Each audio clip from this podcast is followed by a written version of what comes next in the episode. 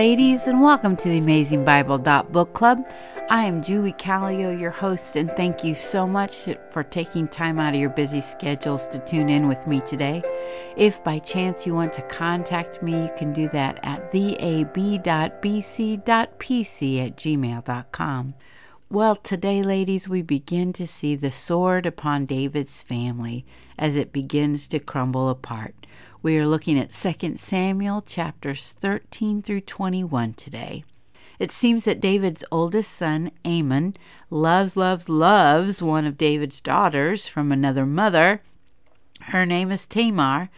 It's killing him that he can't have her, so a friend of Amnon devises a plan, and Amnon pretends to be sick. He asks King David if Tamar can come and cook for him. She does, and while there, he takes Tamar. Then, when the deed is done, verse 15 says that he hated her exceedingly, and his hatred of her was stronger than his love for her. He kicked her out of the house and locked the door. Tamar ripped off her sleeves, which was a sign of being the king's virgin daughter, and she put ashes on her head as a sign of mourning. She laid her hand on her head, and she went to her brother Absalom's home. Absalom was the third in the line of King David. He had her live with him and told her not to say anything, but verse 21 says, But when King David heard of all of these things, he was very angry. Yet he did nothing. And it seems to be because of David's previous sin. What could he say? Two full years later, Absalom planned a feast and asked King David for all the family to come. King David declined himself, but he allowed his sons to go. When Amnon was merry with much wine, Absalom had his servants kill Amnon for raping his sister. The other brothers escaped. At first, David got word that Absalom had killed all of the brothers, but then he realized it was just the oldest, Amnon, and he knew why. Absalom fled to Talmai to the king of Geshur, and he stayed there for three years. And David mourned for his son every day, and he longed to go and get Absalom. But once again, King David did nothing. Now Joab noticed that the king's heart was toward Absalom, so he hired a woman to come to the king with a story of the avenger of blood and her family, and she pleaded for the king to save her son. The king told her, As long as I live, not one hair of your son's head will fall to the ground. And then the woman asked the king, Then why have you banished Absalom from the kingdom? She reminded the king that God plans ways so that the banished ones may not be cast out from him. The king realized that it was Joab that sent her and gave her the words to say. The king then told Joab that he would allow Absalom to come back. Joab fell on his face before the king in thanksgiving, for he had found favor in King David's eyes. Joab got Absalom and brought him back, but the king would not see him face to face. And then in verse 25, we find out that Absalom is quite handsome from head to toe, and he would cut off his hair once a year, and it weighed 200 shekels. Absalom had three sons and one daughter named Tamar, and she was beautiful. He lived in Jerusalem for two years without seeing his father's face, and he had had enough. So he sent for Joab, and Joab wouldn't come. So he sets fire to Joab's field. And boy, did Joab show up then. He said, Bring me to my father. So Joab spoke to the king and brought Absalom to him. Absalom fell before the king, face to the ground, and the king kissed Absalom. Then Absalom began to devise a plan to become more loved than King David. He would stand at the gate of Jerusalem and greet people, and he told the people what they wanted to hear. Absalom asked to go to Hebron, and King, King David said, Go. He then told people, When you hear the trumpets, yell, Absalom is king. Absalom also made sure that he had one of David's most trusted counselors on his side in order to give him guidance. A messenger came and informed King David So the king, his servants, and all his household, except for ten concubines to keep the house, all fled out of Jerusalem. Verse 23 says that while all the country was weeping with a loud voice, all the people passed over. The king passed over the brook Kidron toward the way of the wilderness. Zadok the priest and Abiathar and all the Levites tried to come with the ark of the covenant, but David had told them to return, and Zadok's two sons would be informants for King David. David went up the ascent of the Mount of Olives and wept as he went, and his head was covered. He walked barefoot. As David approached the summit where David worshipped God, one of his counselors came up, Hushai. David asked him to go back to Jerusalem so that he could hinder the counsel of Ahithophel and he could report to the priests what had happened. So Hushai, David's friend, went back to Jerusalem. When David had passed the summit, Ziba, Mephibosheth's servant, brought David food and saddled donkeys. He said Mephibosheth didn't come because he was hoping for the kingdom himself. So David gave to Ziba all that was King Saul's. As David continued, a relative of Saul's cursed David. The king's men wanted to kill him, but David said no, perhaps God wanted him to do it. Well, Absalom enters Jerusalem. At Ahithophel's advice, he sends Absalom to the roof of the palace, and they pitch a tent so all Israel can see, and he goes into his father's concubines. This was a direct consequence of David's sin with Bathsheba. Next, Ahithophel advised Absalom to immediately go after King David and kill him. Hushai's advice was also sought, and he said, No, not yet. Get organized first. Absalom took Hushai's advice. So when Ahithophel realized he was not going to be listened to, he went home, put his affairs in order, and killed himself. Hushai sent word to King David through Zadok's sons, telling them to move through the plains of the wilderness and to not stay there overnight. The messengers were spotted, and an unnamed woman hid them in a well until it was safe. While David was on the run on the east side of the Jordan River, children of Ammon and Lodebar, a Gileadite, came. They all brought provisions for David and the people. David numbered the people, set up captains, put them in three groups, which were led by Joab, Abishai his brother, and Ittai the Gittite. David was willing to go over and fight with the people, but they said no, he was too valuable to lose. King David gave the captains charge to deal gently for his sake with the young man Absalom. The battle took place in the woods of Ephraim. David's side was winning over Israel and Absalom. Verse 8 said, The woods devoured more people that day than the sword. Absalom himself had ridden a mule under a great oak, and his head got caught, and he was suspended between heaven and earth, and the mule ran away. One of David's men saw it and told Joab he didn't want to touch Absalom because of King David's words. Joab did not let Absalom live. It says he took three darts in his hand and stabbed them through the heart of Absalom, and Joab's armor bearer slew and killed him. Joab blew the trumpet and stopped the people from fighting. They buried Absalom. Zadok's son wanted to go and share the news with King David, but Joab did not want him to be the one to give King David the news that his son was dead so he sent Cushai. He kept pleading and pleading, and so even though Joab had sent Cushai, he allowed Zadok's son to go too. Cushai was the one to tell King David that his son was dead. When King David heard it, he was moved. He went up to his chamber. He wept, and he said, Oh, my son Absalom, my son, my son Absalom, would God I had died for you. Oh, Absalom, my son, my son.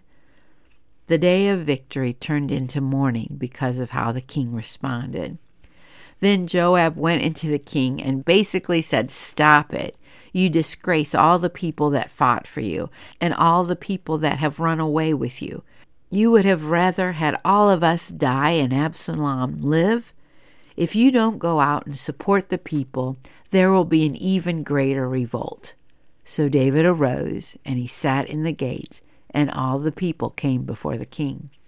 In an attempt to heal the nation, plus I'm sure David was not very happy with Joab, he makes the Israel commander, Amasa, his commander in place of Joab.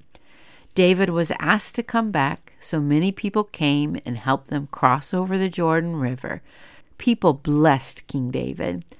There was still a bit of division between Judah and the ten tribes of Israel. Well, there was a man of Belial, a good for nothing man named Sheba, and he blew a trumpet and said, We have no part in David, neither do we have an inheritance in the son of Jesse. And every man to his own tent, O Israel. So Judah stayed with David, and everyone else followed Sheba.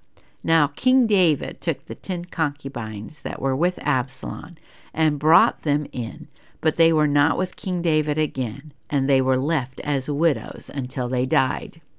Then David told Amasa, his new commander, to assemble the men of Judah within three days and be present. Amasa was late, so David said to Abishai, Joab's brother, and sent the men after Sheba before he does more harm than Absalom. So they pursued, and Amasa joined them.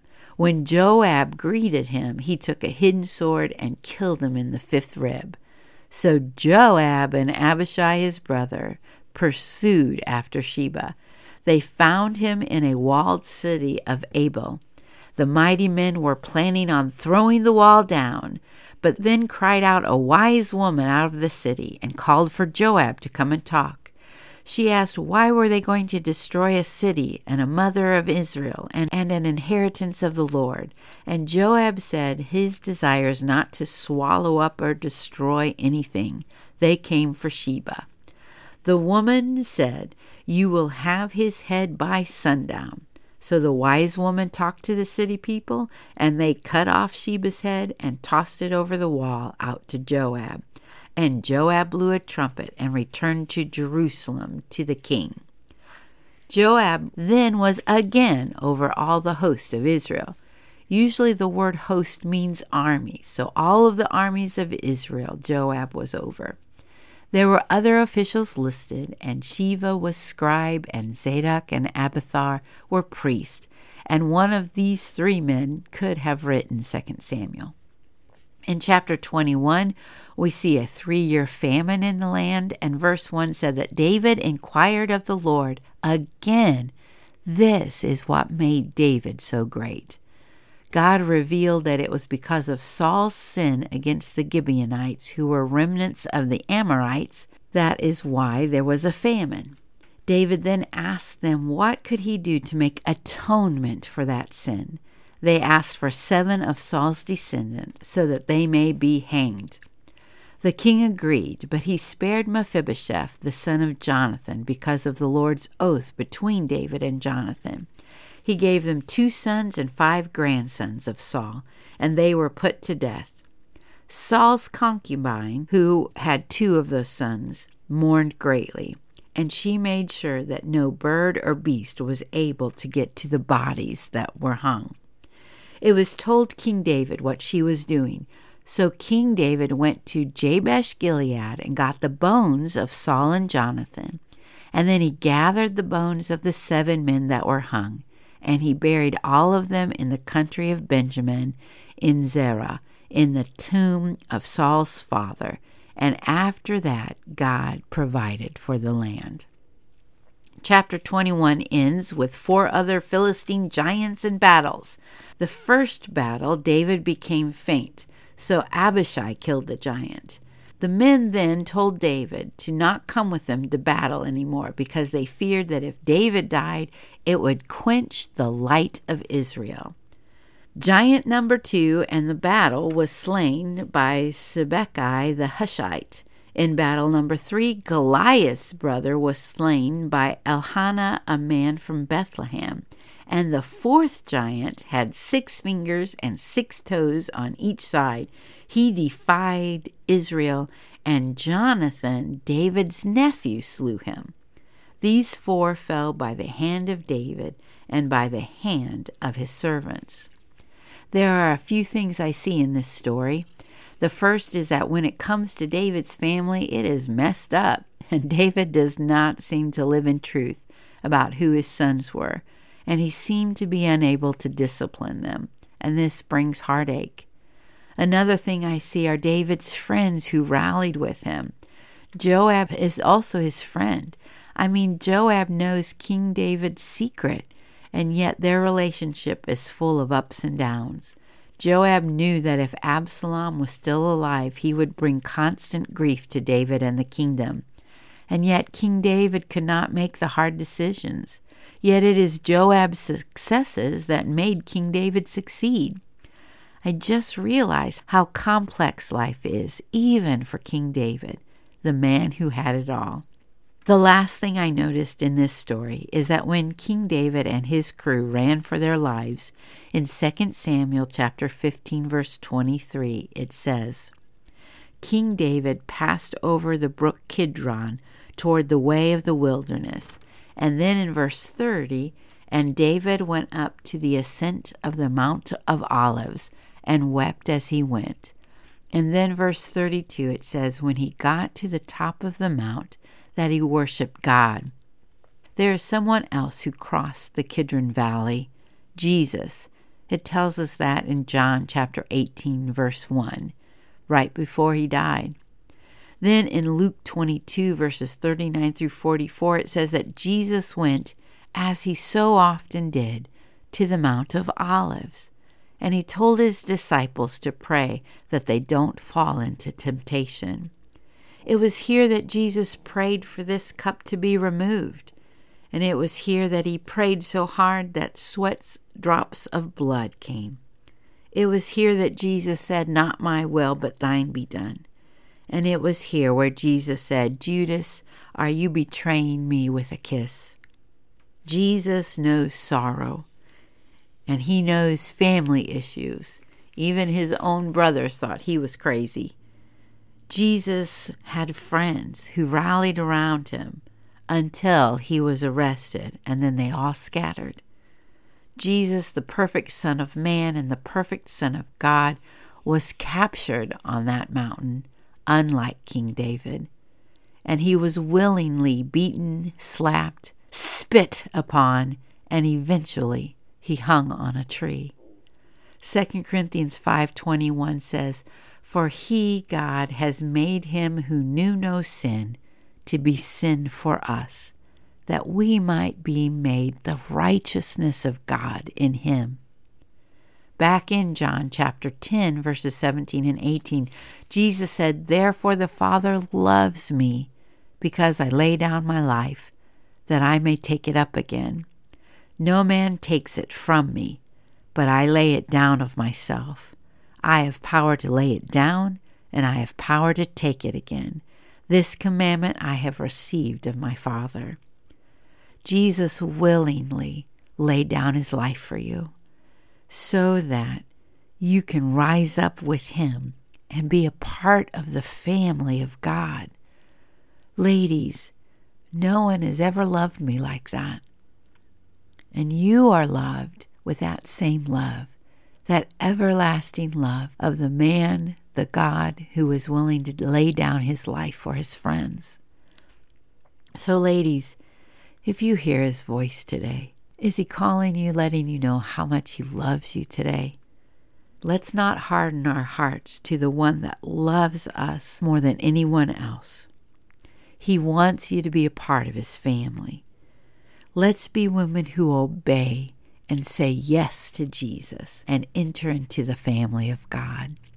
Thanks so much for listening, and may the Lord richly bless you today.